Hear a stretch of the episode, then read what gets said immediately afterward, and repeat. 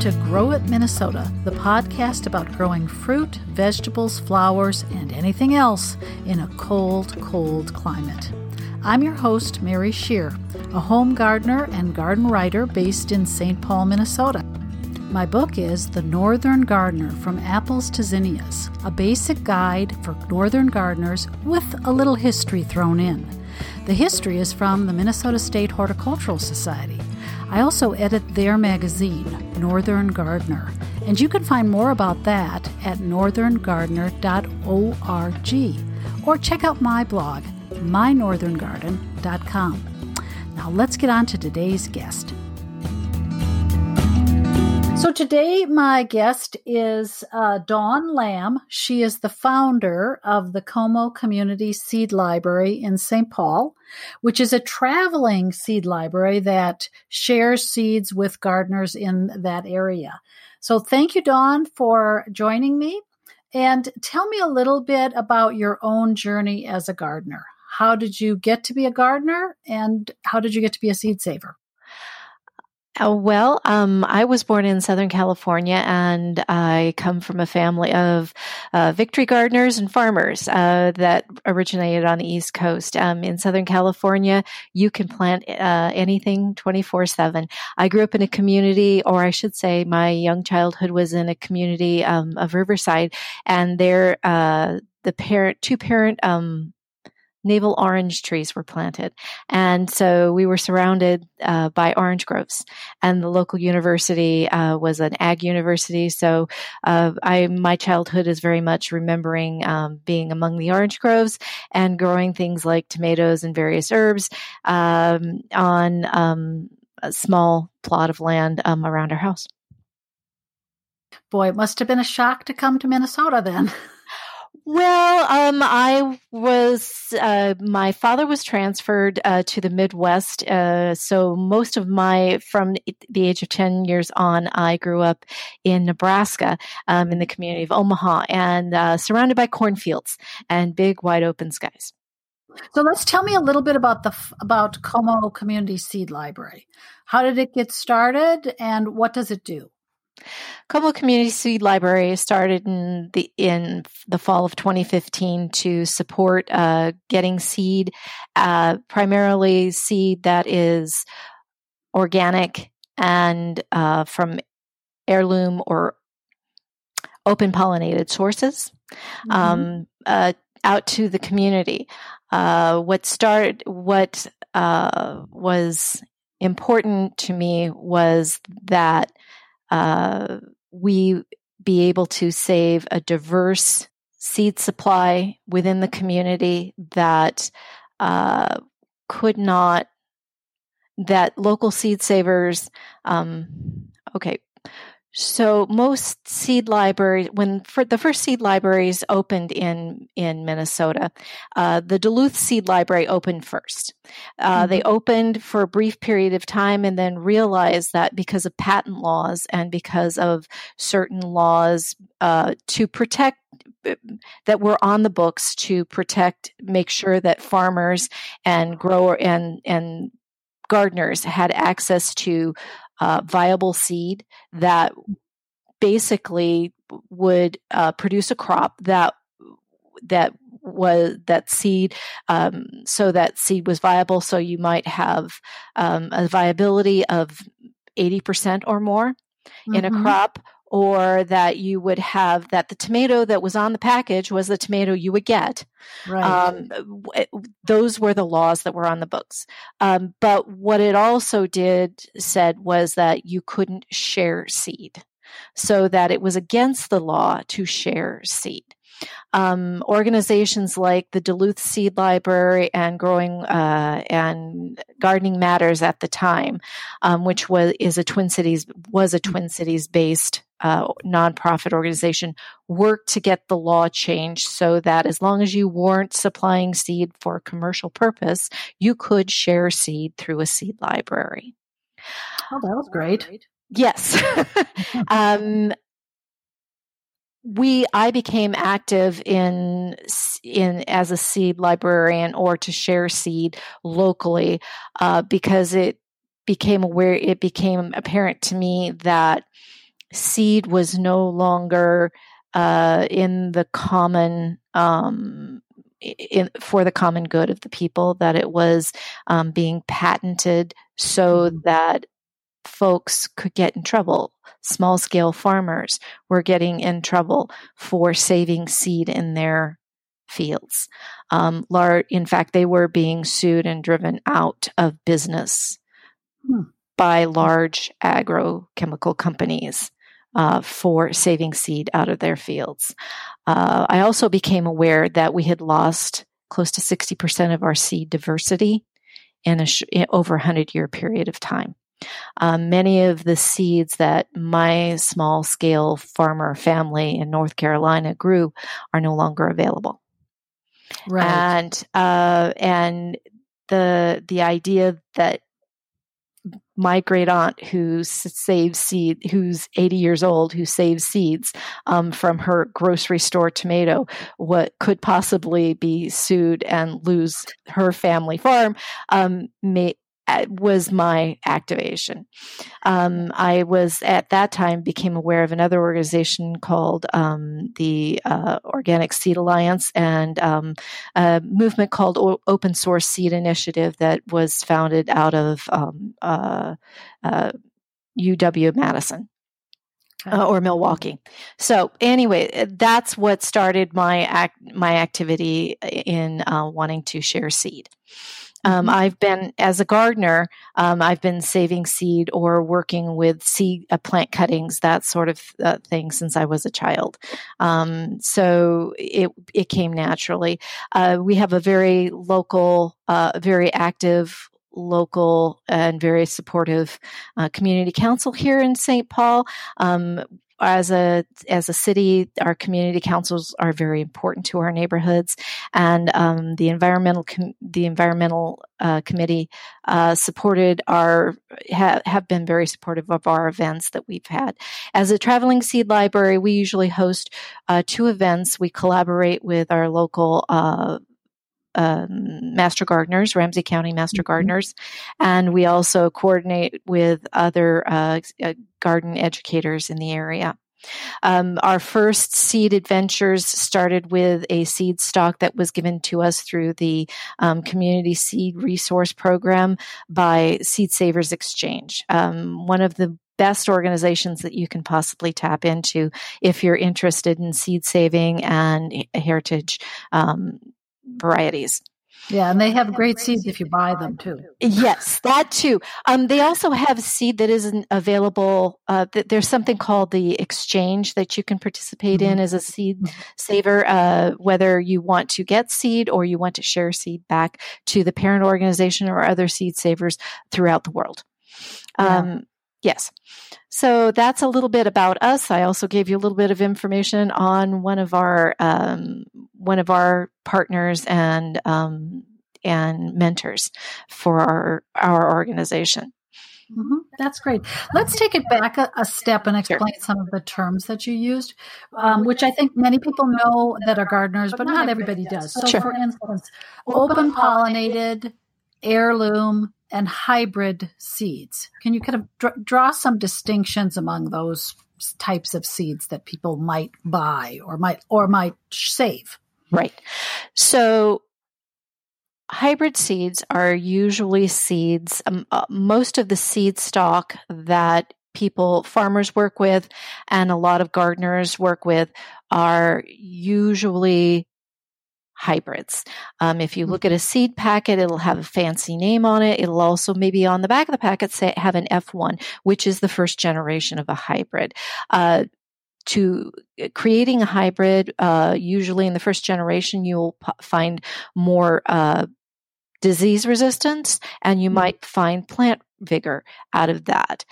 If you're a seed saver, what you will find in the second generation by saving seeds from a hybrid is that it will not breed true to type, as in the tomato on the front of the package is not the tomato you will get if you save seeds from a hybrid tomato. That second generation will express a lot of other traits that uh, are not, weren't what was selected for when the hybrid was uh, bred. Yeah, the way I explain it to people is the second generation of a hybrid seed is like when your kid acts like your mother in law. Correct. like, where did that come from?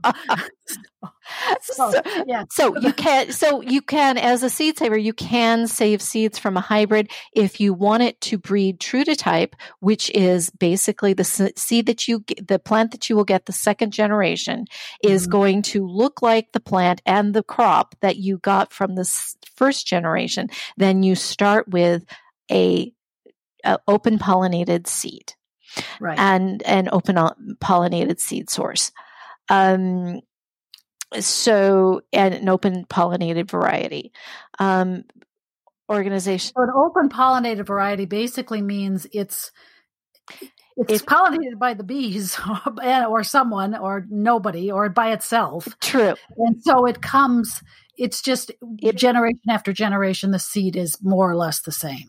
The crop it produces is the same, right? Correct. You should generation after generation get a seed that is true to type. Um, we've I've uh, talked a lot about a tomato because tomatoes have something that's called for the most part, they're called perfect flowers. And because it's a perfect flower, um, it has both male and female parts. It is, uh, it will breed true to type. For the mm-hmm. home gardener, growing tomatoes and saving seeds for for following seasons is easy. You don't need to for a lot of seed crops, you need to have multiple seed plants to have a viable uh, have a viable seed stock for generations and generations.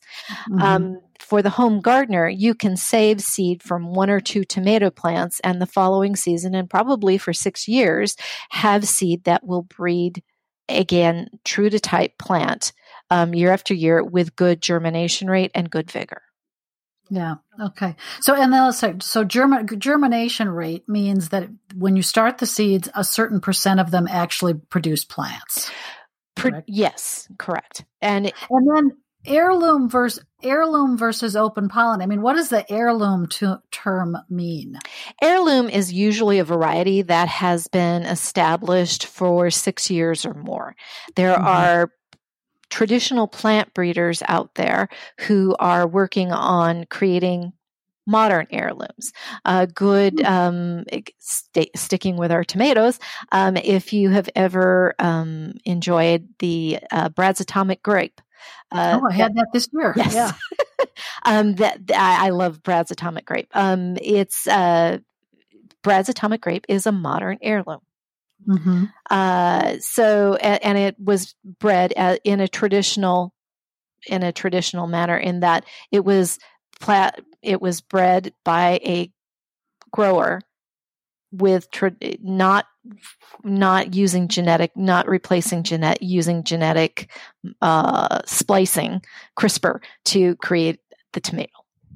Right. So it was more. It was done in the kind of the way Mendel would have done it. Correct. The, yes. The old exactly. Yes. way. Yes. By taking the pollen from one and putting it on another. And creating yes. It. Yes. Okay. Good, good. So if I um, if I wanted to save seeds, you know, what are some of the easiest seeds for a home gardener to save just for themselves? You know, the the easiest seeds to save are going to be your native species. So for grasses and flowers, native species are something you can go out and just collect in your garden. Um, for for folks who are who have um, native native species in their garden spaces.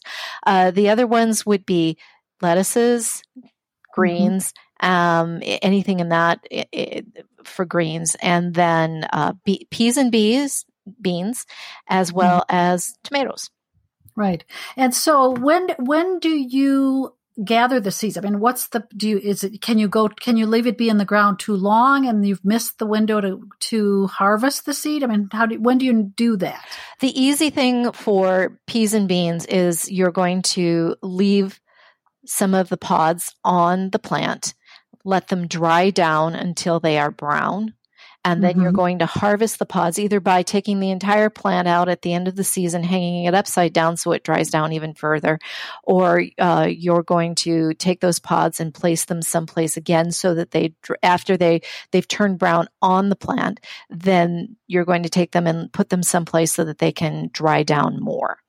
Um, when select with the seed in the pod with right? the seed in the pod we want okay. to we want to let it mature on the plant as much as possible um, mm-hmm. the same way with tomatoes uh, tomatoes you let them ripen on the vine to the point that uh, they're ripe for eating or slightly overripe and then you would harvest those and uh, peas and beans and lettuce are what are, are, are harvested by a dry method, which is simply with peas and beans. You're going to take the after the peas are and beans are pods are dried down, ready to almost split. You're going to take those, open them, and save the pot, save the beans that look most peas and beans that look most like the parent plant and the mm. parent and the parent fruit um, mm-hmm. so that uh, your pea, if you're create if you're saving a snap pea or a um, an eating pea you're they're going to look garden pea, variety pea sweet pea you're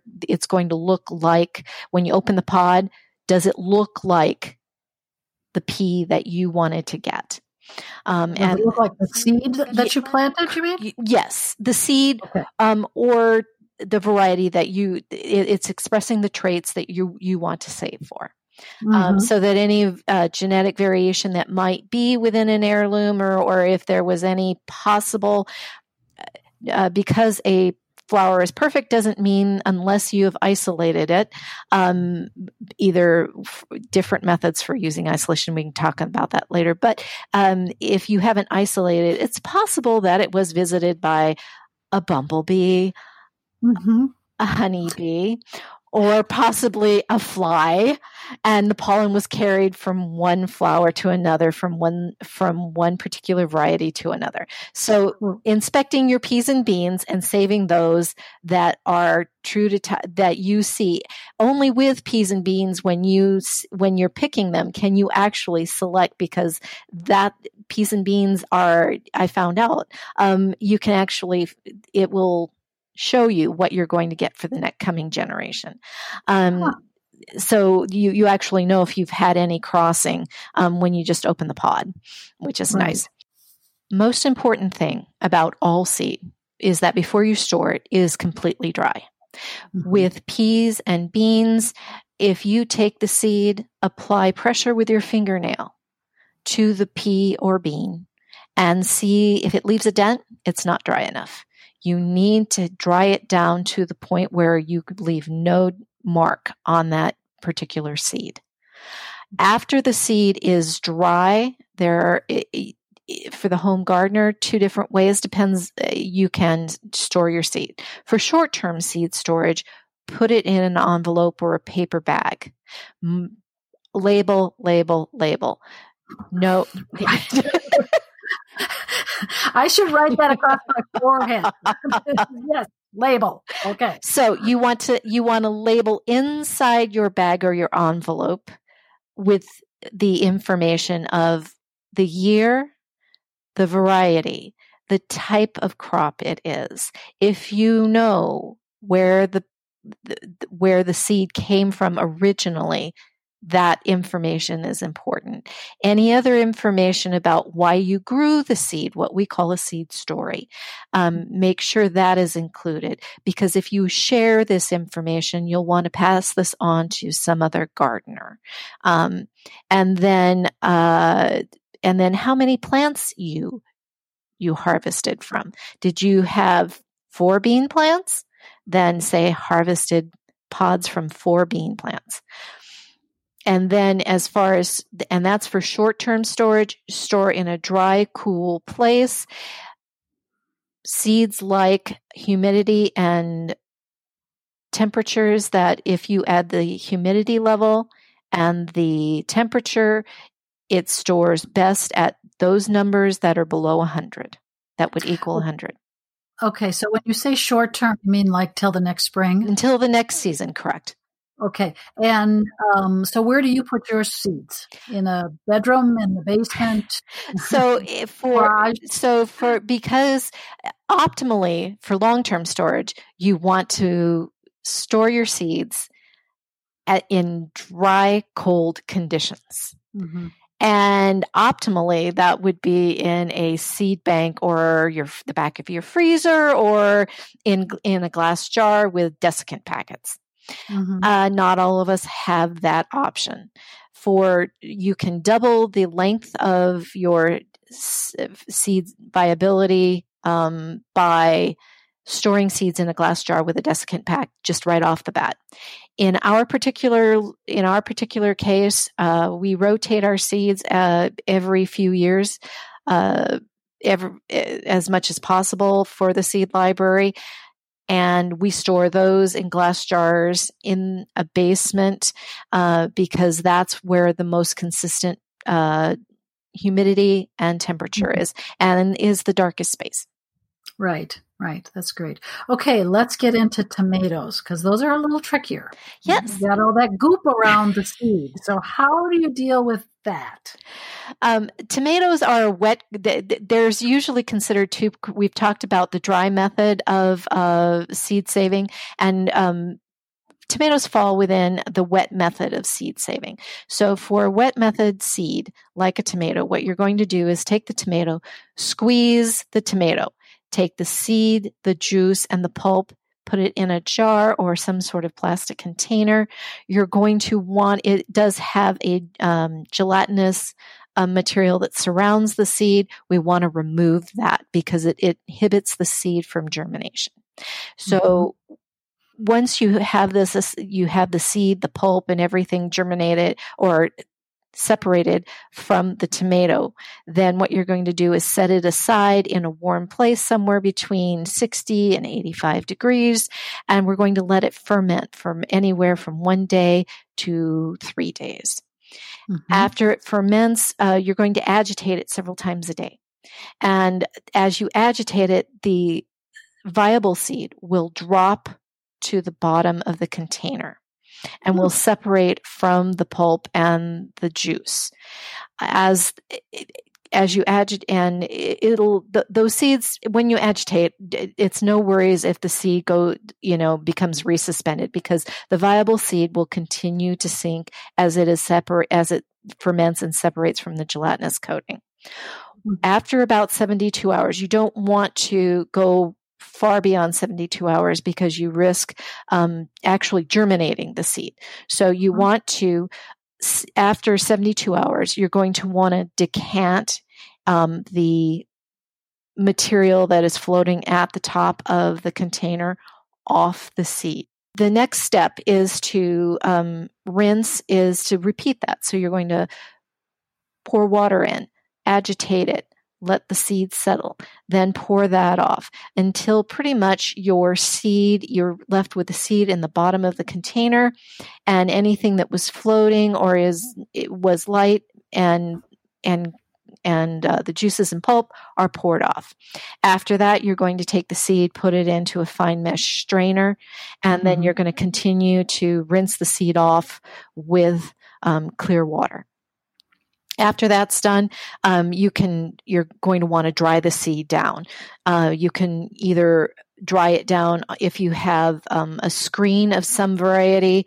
Uh, you can lay it out on the screen in a place that is um, that is going to have uh, air circulation um, but no sunlight.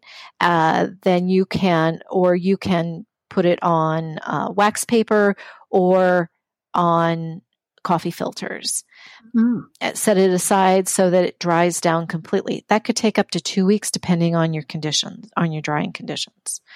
Okay. Um, again, with tomato with tomato seed, there are two things that uh, you want to know: is that a tomato seed, when it's fully dry, uh, when you fold it. Take one of the seeds, fold it. If it breaks in half, it's dry enough to store. Again, label your label the outside of your container with your your seed source, what variety it is. If you know its scientific or Latin name, put that on it. Um, the original source of the seed, and the reason why you saved it or what about the variety you you enjoy. If you are not sure whether your seed is going to breed true to type, put that on there too. Say possible cross.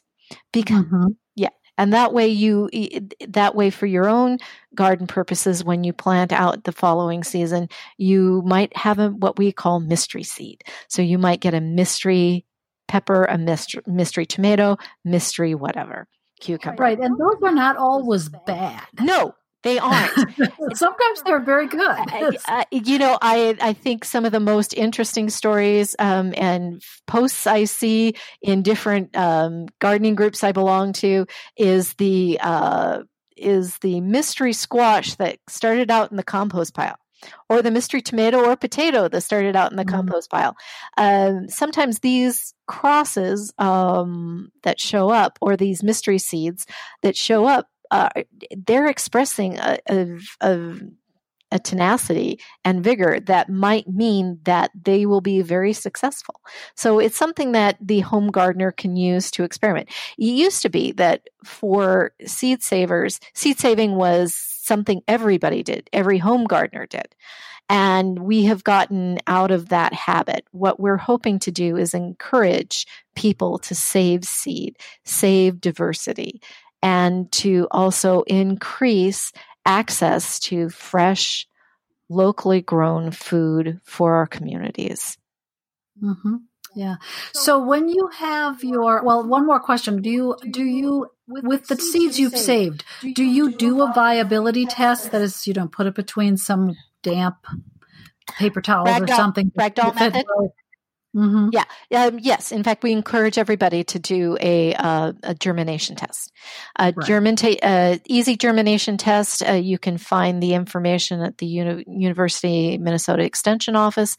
Um, there's a great video on how to do the ragdoll method, which is exactly what you just said. Easy, simple test for that is take a paper towel, 10 seeds, put out 10 seeds on the paper towel, fold it, uh, a damp, eh, label the paper towel with, again, basic crop information, date that you started the test, fold it, put it in a plastic uh, plastic baggie, set it aside. Most seed does not need sunlight to germinate. It just needs mm-hmm. water to germinate. So then you're going to keep records. You're going to start looking at the seed at day three and see if there's any germination. Then you're going to check progressively until on the seed packet usually there it should tell you the typical um, germination uh, time to germination on there. So you're going to use that as your guide and go from day one to let's say day 10 and you're going to check how much seed has germinated within that time frame and that's going to give you your germination rate. So right. if out of 10 seeds after 10 days you have 10 seeds have germinated, then you've got almost a 100% germination rate. So you have very viable seed. When, let's say, somebody wants to get started with gardening, they don't necessarily have seeds. If they wanted to get seeds from a seed library, are there going to be events this winter or how, how, when would that happen? So, um, um, National Seed Swap Day is actually the last, I think, Saturday in January. And a lot of organizations in non epidemic years uh, will have a seed swap that uh, an actual meet where you where you would meet up and swap seeds um, with other gardeners or other seed savers. Uh, there are seed saving and seed swapping is still going on. Uh, different seed libraries have different ways, uh, and different organizations have different ways of getting seed out into communities. Um, this particular year, we uh, were in collaboration with um, the St. Paul Seed Circle and Stephanie Hankerson and um, Minnesota uh, State Horticulture Society through the Minnesota Green Program to literally get seed out through little free cabinets throughout the um, uh, Twin Cities region. Um, there was mm-hmm. over 5,000 seed packets that were uh, distributed uh, through these little free seed cabinets. Um, it was uh, the program or the campaign was called Outplant the Outbreak. Oh, that's a great one. That's a great program. And many of the um, and I have to say, nationally, many seed libraries went to that mode of distributing seed. Uh, they, I know that the Growing West Side Seed Library, um, which is normally housed in a library. Um, they their seed stock they had to wait until they had access to their seed stock, and again distributed it through um, little free cabinets and through um, touchless exchanges. For us as a seed library, that's what we've been doing this year, where you as a traveling seed library, we would pop up at events. We would be available. Um, we would distribute seeds from Boulevard pop ups. We would also, you might find us at a seed bank or at a community food bank, um, just trying to get people to uh, have access to locally grown food um, that they can produce. Um, this particular year, uh, we had we were working on an online catalog for uh, so people could select seed. Um, uh, and we also, beside our spring event, which was virtual, um, mm-hmm. we also uh, had a mailbox that people could either select seeds online and then let us know and submit a form and then we would either put them out for collection or that they we could mail them their seed selections um, the uh, white bear lake seed library um, holds multiple seed um, events, uh, uh, touchless seed events, I think on Thursdays or Saturdays. Um, and their seed library is, I think, still um, is still uh, available through uh, the through the library location. Um, the uh, Pam Fink is the seed librarian at that particular library. Right. And I have a list of seed libraries in Minnesota that I can link to as well. Wonderful. So, for, so if you're outside of the Twin Cities, there are some there, seed libraries out there. There are a lot of seed libraries in Minnesota. We're very blessed in that there are a lot of people who are stewarding um, and and trying to distribute seed um, throughout their community.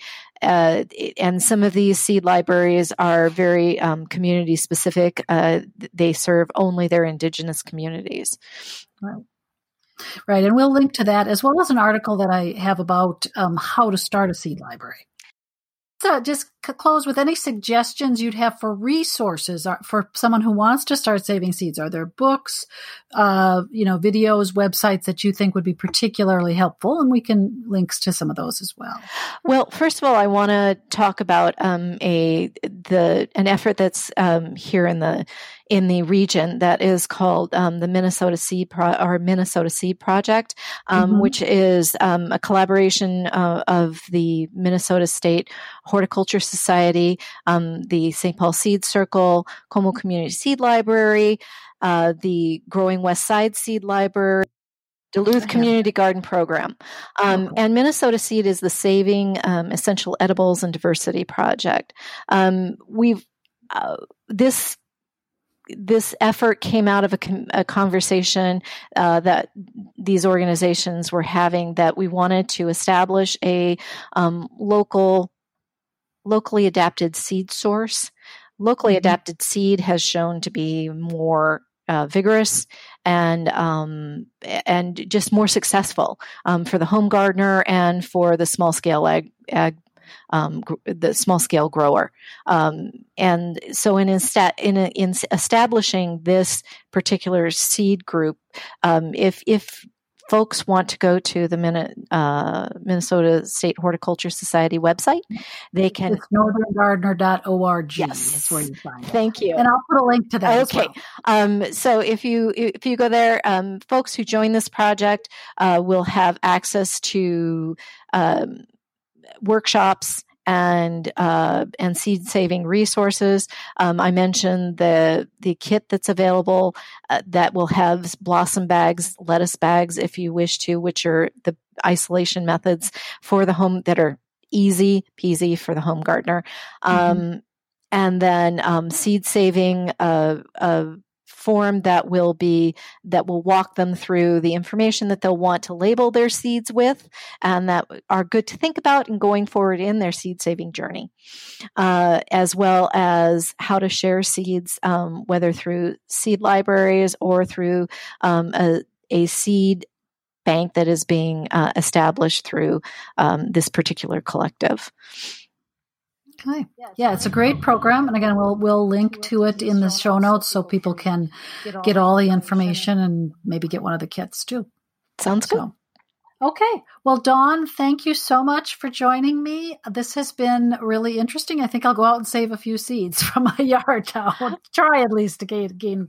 I do have some beans, so I can save those. So, uh, one last thing that I wanted, not mm-hmm. along with that, save your seed story, because along with seeds are seed stories. And as stewards of seeds, we want to talk about the growers and the reasons why we save them.